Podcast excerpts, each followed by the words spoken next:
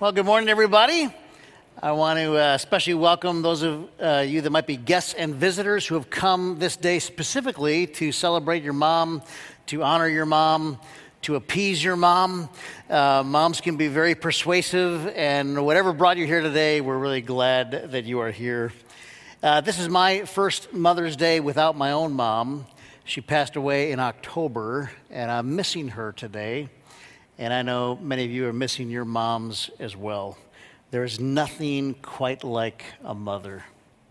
As an act of solidarity, I'd like to ask for a show of hands today. Uh, would you please raise your hand here in the room and online, if you would? Uh, raise your hand if you have ever personally had a mother. Would you please raise your hands today? Let's kind of agree on that. Yeah, second question, also an act of solidarity. How many of you have ever been part of an imperfect family? Would you raise your hands today? All the imperfect families. Good. Glad you're uh, here today. One of the striking things about the Bible is how very normal the people in the Bible are. You might expect the heroes of the Bible to be all wise or all loving or all brave, but in fact, they are very, very human. The book of Genesis, in particular, uh, includes an embarrassing level of detail about the people through whom God brought his people. There is drunkenness, deception, polygamy, incest, murder, lust, anger. And the writers of the Bible don't even attempt to cover up these sordid details. It's like the writers of the Bible want us to know that there really is only one hero of the Bible, and that is God Himself. God is the hero of the Bible, and God works through fallible, fallen human beings. Over the last month, our church has been uh, in a study in a series called How to Make a Bad Decision, and our textbook has been the Old Testament. We've been looking at some of the worst decisions ever made recorded in the Bible in an attempt to learn how to not make bad decisions, how to instead make good decisions. And today we're going to extend the series with a, a special bonus edition How to Make a Bad Decision Parent Version, Family Version. Five weeks ago, we looked at the story of a man named Esau recorded in the Bible, and today we're going to look at his family in particular, we're going to look at his parents. Uh, this is one of the most famous families in the Bible, and you heard read just part of their story from Genesis chapter 25. But the story of this family will continue in the Bible for another eight chapters.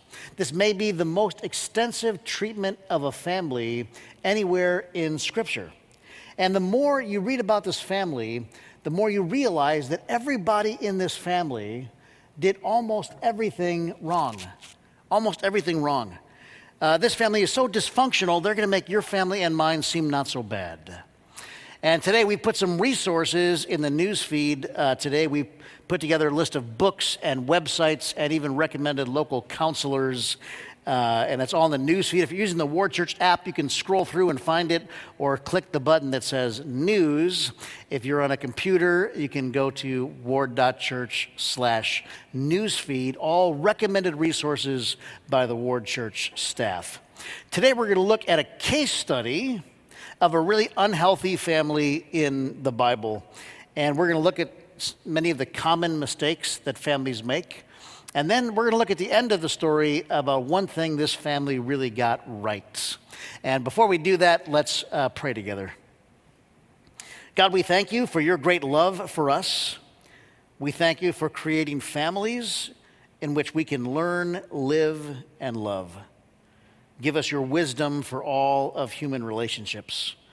Holy Spirit, now be our teacher and our guide. In Jesus' name we pray. Amen.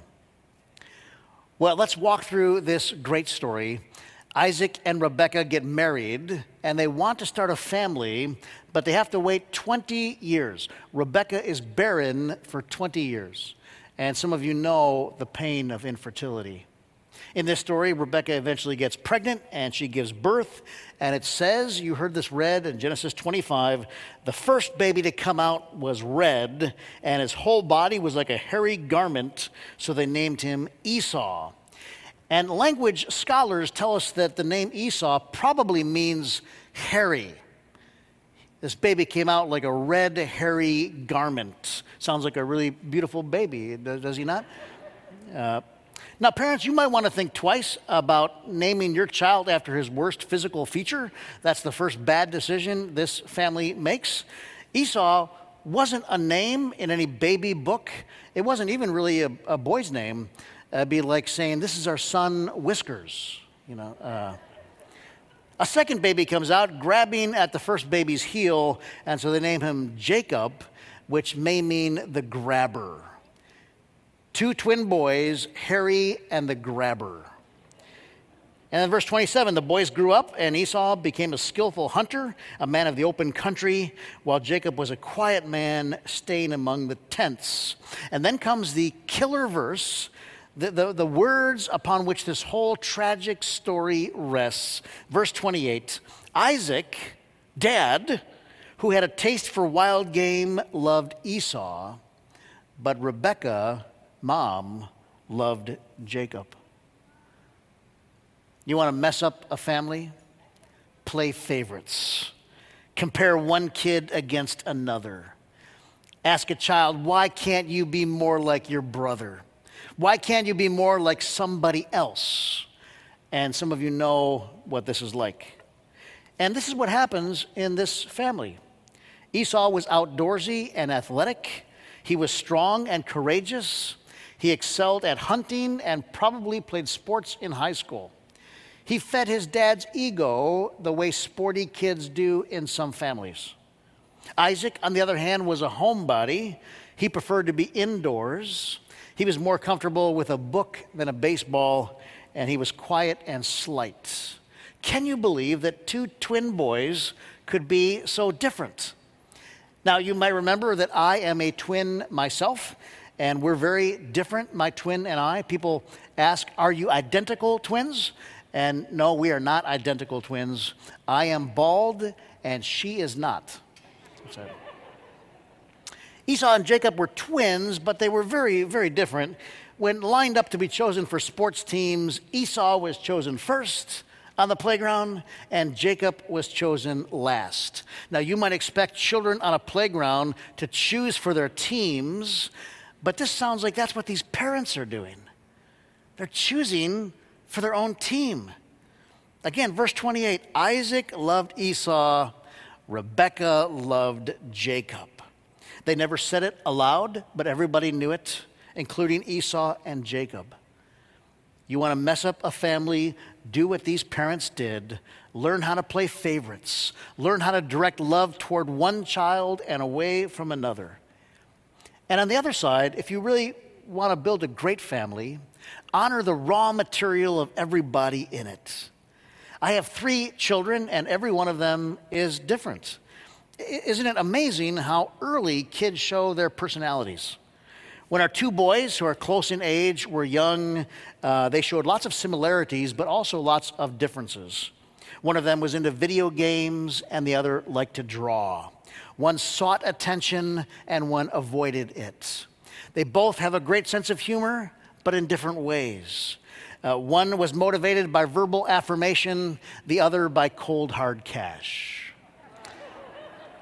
When younger sister came along seven years later, we wondered, will she be more like son number one or will she be more like son number two? And she has proven she is her own person altogether. Everybody in my family shares some similarities you might call them quirks, but every member of the family is unique.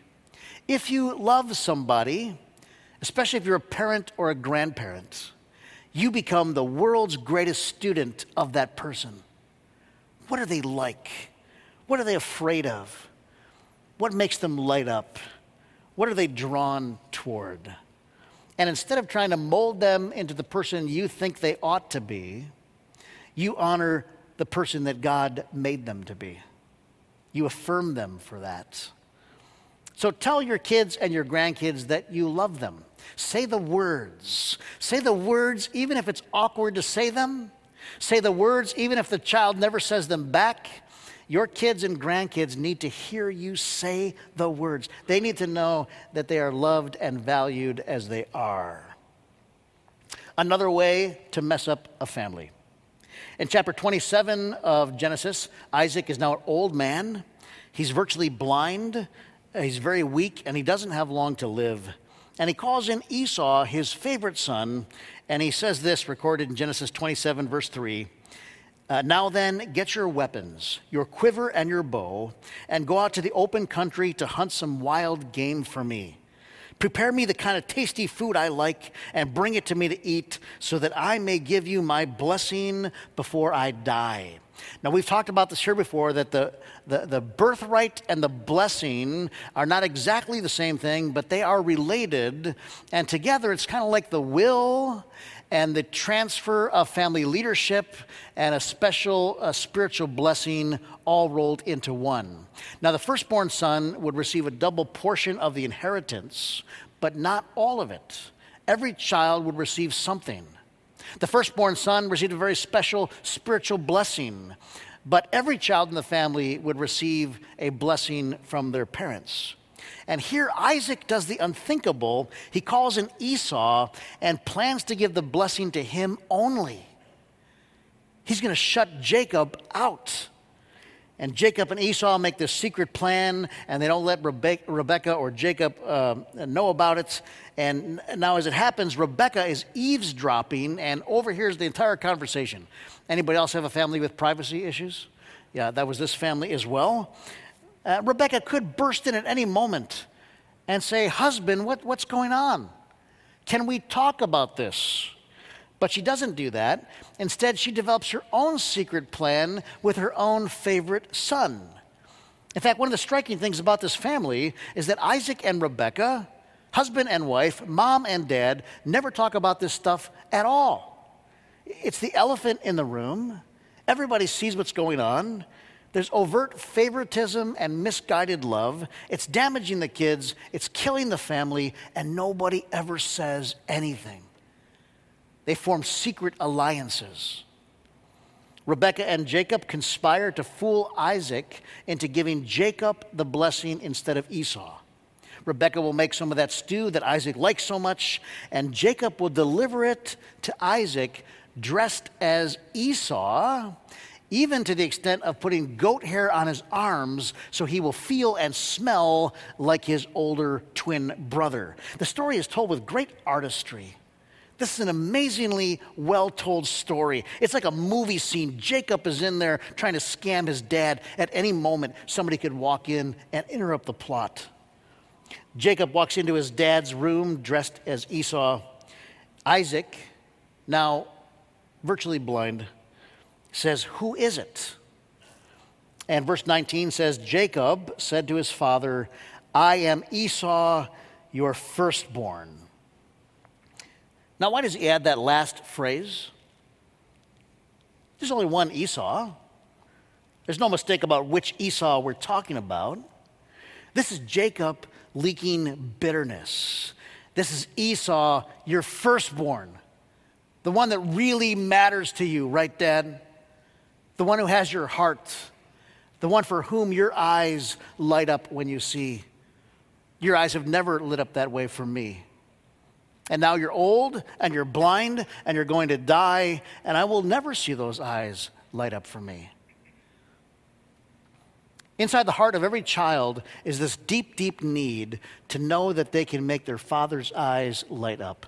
That's the pain being expressed here. This is Esau, your firstborn. The plan works, and Jacob gets the blessing. And as soon as uh, he leaves the room, Esau comes in, and Esau figures out what's happened, and Esau trembles. And he says in verse 38 Esau said to his father, Do you have only one blessing, father? Bless me too, my father. Then Esau wept aloud. It's really hard to find any winners in this story.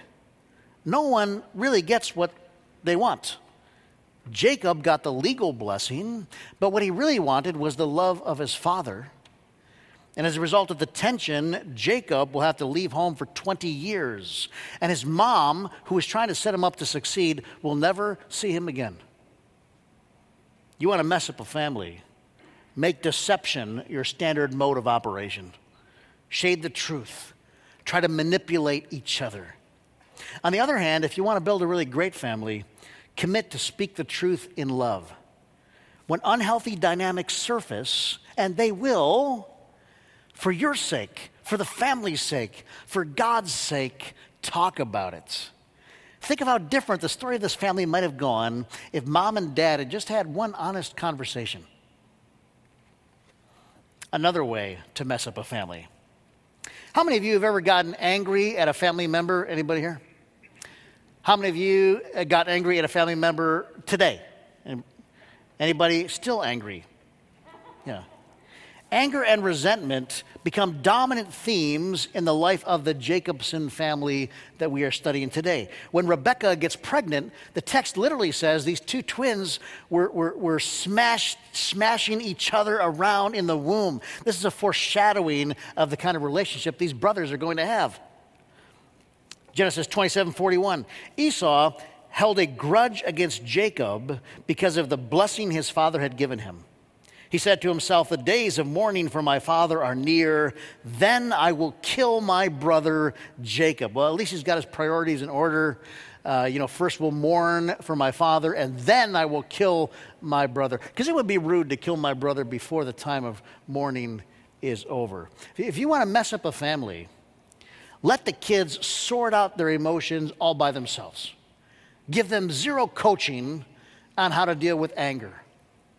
On the other hand, if you want to build a really great family, make a commitment to teach everybody in the family how to handle conflict in healthy ways. Teach them to seek God's wisdom in anger management. Help them to know what's off limits. Well, we had to do this in our house. We had to say to our kids occasionally, look, I know you're anger, angry, and your anger may even be justified, but you may never hit. Physical expressions of anger are off limits name calling is off limits. It's not appropriate and it's not helpful. If you're married, you have to agree what's off limits, that in the heat of an argument, neither one of us will ever say, I don't love you. It's off the table. Every time there's an argument or conflict, it's an opportunity to teach members of the family about anger management. And when they get it right, when they're kids, we can affirm them. I'm so proud of the way you handled that. You were angry, and you handled your anger in such God honoring ways. Way to go. Our kids need to hear that from us. Lots, lots of mistakes in this story of this family favoritism, deception, mismanaged anger. This family gets a lot of things wrong. But I want you to notice here that in spite of all the dysfunction, God still used this family. God built his people through this family. God still worked powerfully through this family, and that ought to give all of us a lot of hope. Now, fast forward to the very end of this story, chapters later, Jacob has run away because his brother has threatened his life, and he stays with his uncle Laban. And Laban turns out to be even a bigger scam artist than Jacob. And Jacob the deceiver becomes Jacob the deceived. And he learns some hard lessons, and God changes him, and Jacob prays about it, and he decides that he's going to return home. This will mean facing his brother Esau. This is putting his own life on the line. And he starts back home, and this is recorded now in Genesis 32, verse 13. Jacob spent the night there, and from what he had with him, he had selected a gift for his brother Esau. And here's the gift 200 female goats and 20 male goats, 200 ewes and 20 rams, 30 female camels with their young, 40 cows and 10 bulls, and 20 female donkeys and 10 male donkeys. A gift card would have been so much easier. Uh, Jacob decides to send some gifts on ahead of him to soften his brother Esau up. And look at how many gifts he sent. This gives an indicator of how non confident Jacob is. He doesn't know how this is going to work out. Has Esau's anger subsided? Is 20 years long enough for forgiveness? Will bitter words be exchanged? Will fists fly? Jacob looks up, and there's Esau and 400 men marching in his direction. And Jacob thinks, I am a dead man. And then these beautiful words, Genesis 33 4. But Esau, ran to meet Jacob and embraced him. He threw his arms around him and kissed him, and they wept. Isn't that cool? All those years, these guys lived as enemies, 20 years estranged, and now they are brothers once more. Only God, only God can heal those kind of wounds. And maybe some of you are facing a similar situation. Maybe some of you have brothers or sisters or parents or grown children who have become strangers to you. Maybe you have wounds that are too deep for words. God can heal. God can change human hearts. God can rekindle love. Jesus can do for us, in us, things that we could never do for ourselves. So ask yourself this week where does God want to be at work in me and through me and through my family? What issues does my family need to talk about? What is the elephant in our family room that needs to be named? The, the brothers in our story get a lot of things wrong, but they got this one thing right.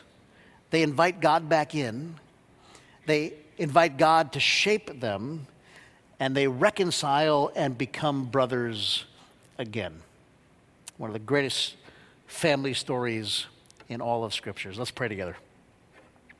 God of grace and power, thank you for our families. We humbly ask your blessing on every family represented here today. Grant to each one of us exactly what is needed to make our family life healthy and God honoring. To those who need boldness to speak the truth, grant boldness and courage.